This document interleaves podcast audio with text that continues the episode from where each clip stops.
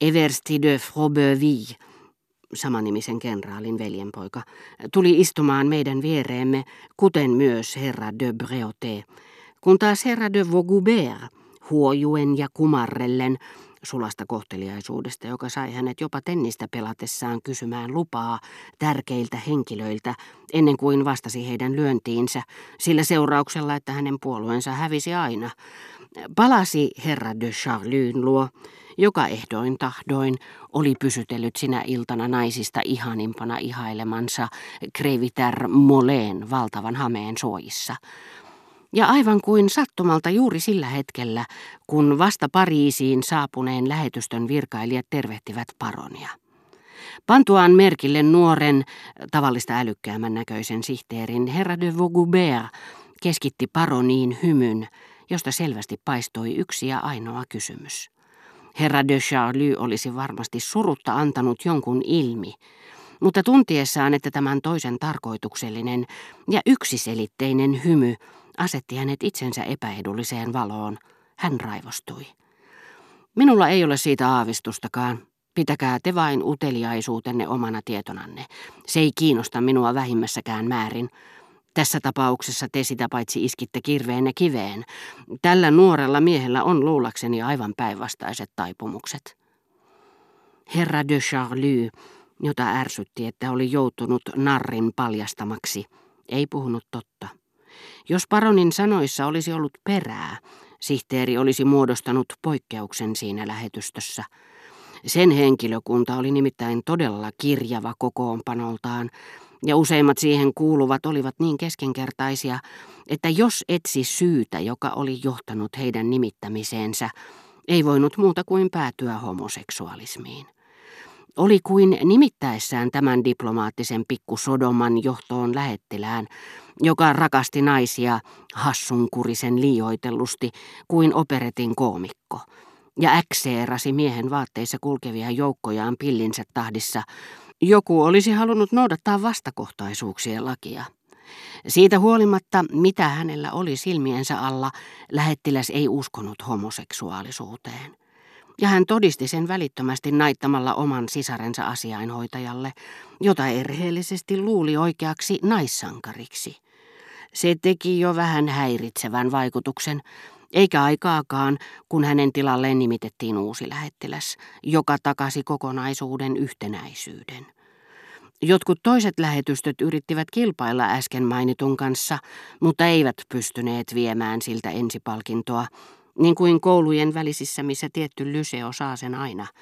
Ja kesti kymmenkunta vuotta ennen kuin toisin ajattelevat pääsivät pesiytymään tähän aukottomaan yhtenäisyyteen, niin että muuan toinen lähetystö sai riistettyä siltä turmeluksen voiton palmun ja siirtyi etunenään. Tultuaan siihen tulokseen, ettei hänen tarvinnut pelätä joutuvansa juttusille Swannin kanssa, Madame de Germant olisi nyt vain uteliaisuuttaan halunnut tietää, mistä tämä oikein oli puhunut ruhtinaan kanssa. Tiedättekö te, mistä oli kysymys? kysyi herttua herra de Breautelta. Minulle kerrottiin, että oli puhe pienoisnäytelmästä, joka esitettiin suonneilla kirjailija Bergotten toimesta. Viehättävä se kuulema olikin, mutta pääosan esittäjä oli naamioitunut Gilbertin näköiseksi, ja väitetään, että juuri häntä herra Bergot olikin halunnut kuvailla.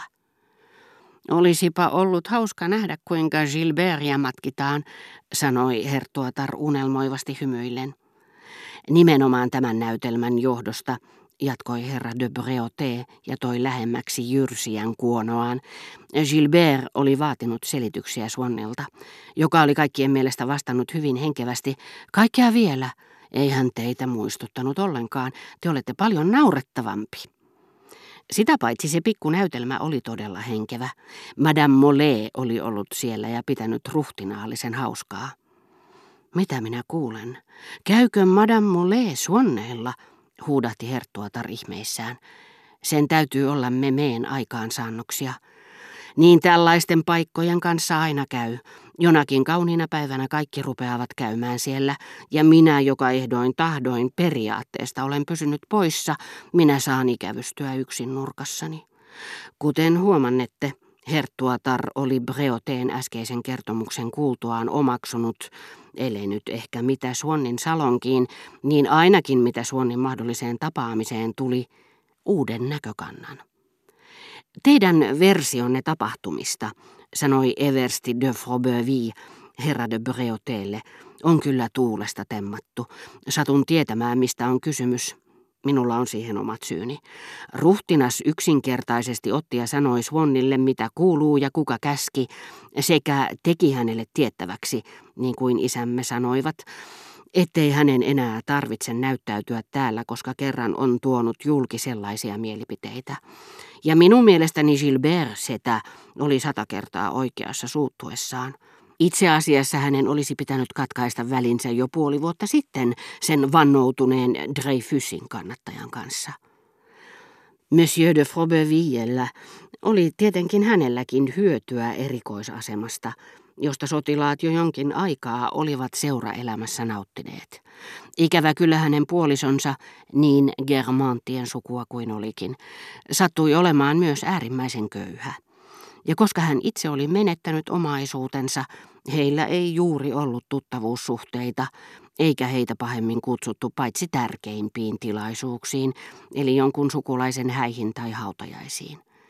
Silloin he olivat todella yhtä ylhäisöpiirien kanssa, niin kuin nimikristityt, jotka lähestyvät ehtoollispöytää kerran vuodessa – heidän taloudellinen tilanteensa olisi hiponut kurjuutta, ellei Madame de Saint-Vert uskollisella kiintymykselle, jota oli tuntenut kenraali de Froberville vainajaa kohtaan, olisi kaikin tavoin auttanut pariskuntaa, lahjoittanut vaatteita ja järjestänyt huvituksia molemmille pikkutytöille.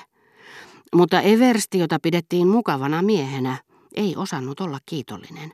Hän kadehti kaikkia hyväntekijänsä ihanuuksia, joita tämä itse estottomasti ja joka käänteessä kehui. Jokavuotinen garden party oli juhlatilaisuus, josta hän ei, sen paremmin kuin vaimonsa tai tyttärensäkään, olisi luopunut mistään hinnasta, mutta näitä huveja synkisti ajatus siitä, miten ylpeä rouva de Saint-Vert saisi niistä olla. Ilmoitus näistä puutarhajuhlista sanomalehdissä, jotka sitten yksityiskohtaisen selonteon päätteeksi ovelasti lisäsivät, otamme vielä puheeksi tämän valiotilaisuuden, monta päivää kestävät, naisten asuja koskevat lisäselostukset. Kaikki tämä koski niin kovasti Frobervilleihin, että nämä syrjityt, jotka ainakin tähän tilaisuuteen tiesivät pääsevänsä, Toivoivat siitä huolimatta joka ikinen kerta, että sen onnistumista haittaisi huono sää. Tutkivat ilmapuntaria ja kuvittelivat jo huolissaan näkevänsä siinä merkkejä tulevasta ukonilmasta, joka voisi pilata juhlat.